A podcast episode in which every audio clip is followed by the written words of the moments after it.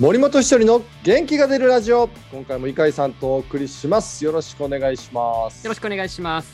さあひとりさん。シはい。ーズンは前半戦が終わりました、だー。と。だー。だーですか。まあちょっとね苦しい10連敗最下位に転落というね状況で折り返したわけですけど、まあ正直いろいろお話ししづらい部分とか苦しい胸の内はいろいろあると思うんですけどこの状況をまず率直にどう捉えてますか？いやーまあやっぱ苦しいですし悔しいですよね。そうですよね。うーん。まあもちろんね選手は必死に戦ってる中で、えーまあ、我々もどうにかこうねあの、まあ、1点差ゲームが非常に多かったので、そうなんですよねえーそこをどうにかこうひっくり返したいという思いでやっていますけど、まあ、これ相手がいるスポーツですから、はい。うんまあ、これはもう毎日こう、まあ、連敗中は特にですけどはい。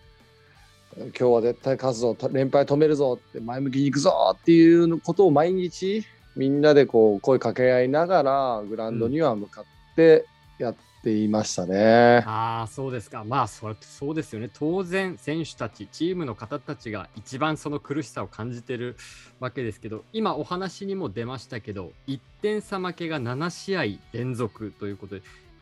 あと一歩のところでこの勝ちきれなかった要因みたいな部分は、ひとりさんはどういうふうに感じてるんですか？うーんまあやっぱチャンスで1本出ない取れる点を取れない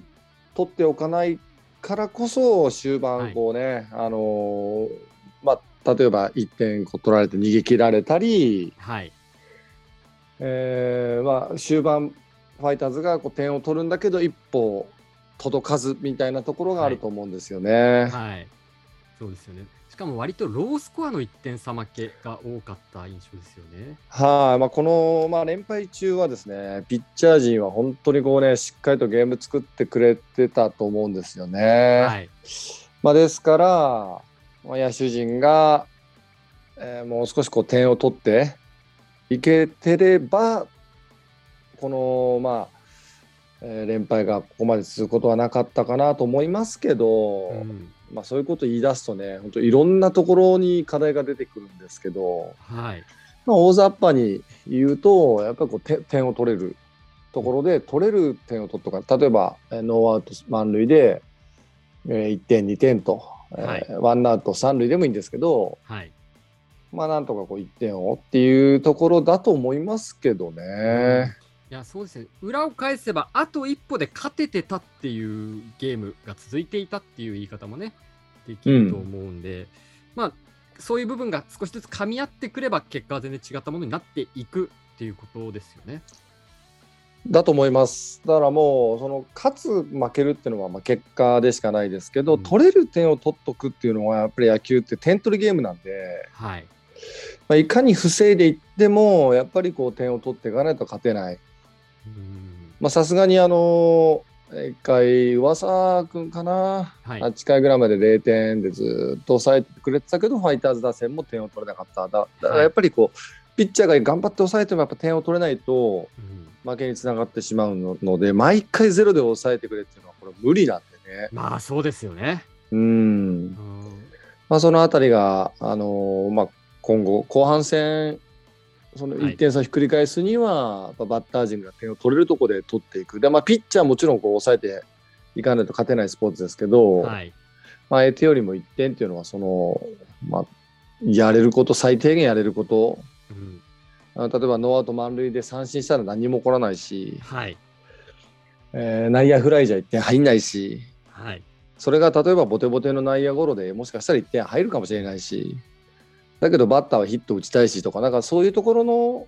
本当にこう細かい、えー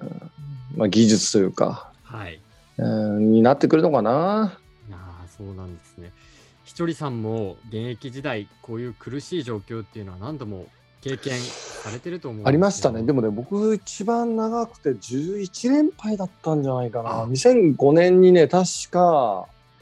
交流戦あたりの時にね、はい11連敗した時は、はい。まあ、今と状況違うのは、当時はね、あの点を取っても取られてしまう。はい。っていうのが結構本当にこう噛み合わなかったところですけど、今回はね、ピッチャーが抑えてるっていう数字が出てるんで、はい。まあ、結構こう明確な気がするんですよね。ああ、そうですか。そこはやっぱり大きな違いう。ん、そこまでこうミスが出てるとかっていうのもあんまりないですしね。はいまあまあもちろん出てはいるんですけど、はい。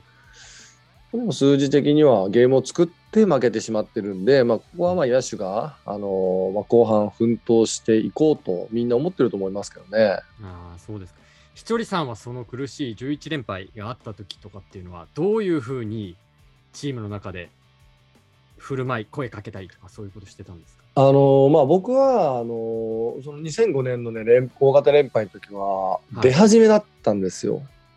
そうか、そうか。そうそう、はいだからあの若手でもうチームのことももちろ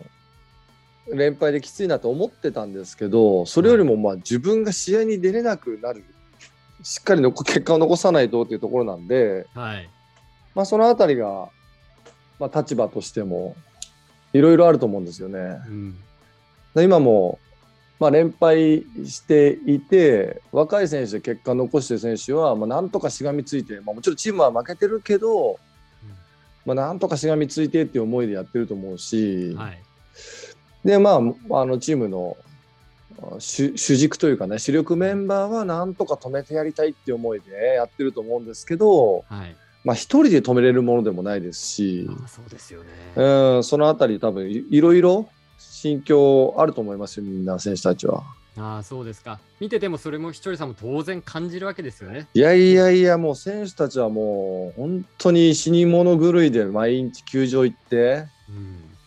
でまあ結果が出てガクッとやっぱなるんですけど次の日また今日もやってやるぞっていう気持ちでいくっていうこの繰り返しでしかないと思うし、はい。まあ、若い選手たちにそのチームを背負えっていうのは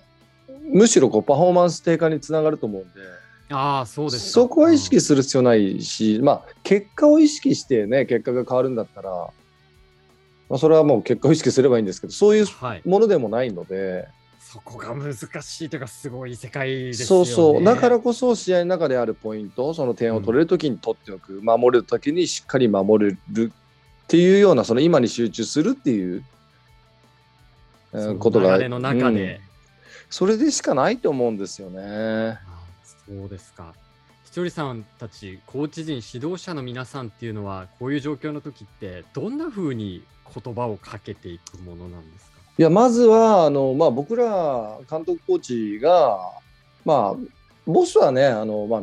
こうチーム全体を見てくれてますけど僕らはもう選手と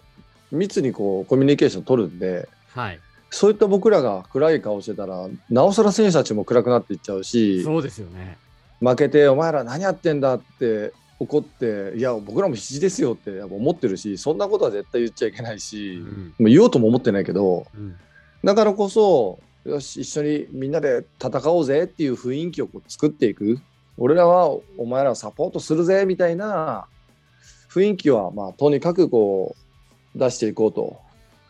いうふうには、まあ、モチベーターみたいなもんですよね。ああ、いや、でもそういう役割を当然求められるわけですよね、コーチ陣そうそう、うん、こうあの選手たちもコーチたちのその発言とか行動っていうのは見てるし、はい。だからこそ僕らも緊張感を持って、どうやって言葉をかけていったら、彼らがいいこう状態で球球場に行けるかなとか、プレーできるかなっていうのを考えながら、まあ、必死にやってますけど、まあまあ、でもあの、皆さんが思ってるより、選手たちは暗くならずに、はい。とにかくなんとかしてやろうっていう思いでグラウンド行ってるんで、まあ、これはね、あの必ずトンネルの抜けますし、はい。そういった前向きな、ひたむきなことをプレーをしてると必ず帰ってくると僕も信じてるし、はい。うん、まあその波がまた逆にね、こう来た時に乗っていけるように、前向きにやっていきますよ。はい、楽しみにしてます。新庄監督も、まあ、交流戦とかいい試合できてる、いい戦いできるチームになったのは間違いないから、後半戦もあなたあの戦いが必ずできるからというふうにね、いうふうにおっしゃってましたので、それを信じて、はい、まずこれから注目していきたいと思います。戦っていきます。ということで今日は、まあちょっとね、苦しいチーム状況ですけども、そのあたりをね、えー、いかせとお話ししました。ありがとうございました。ありがとうございました。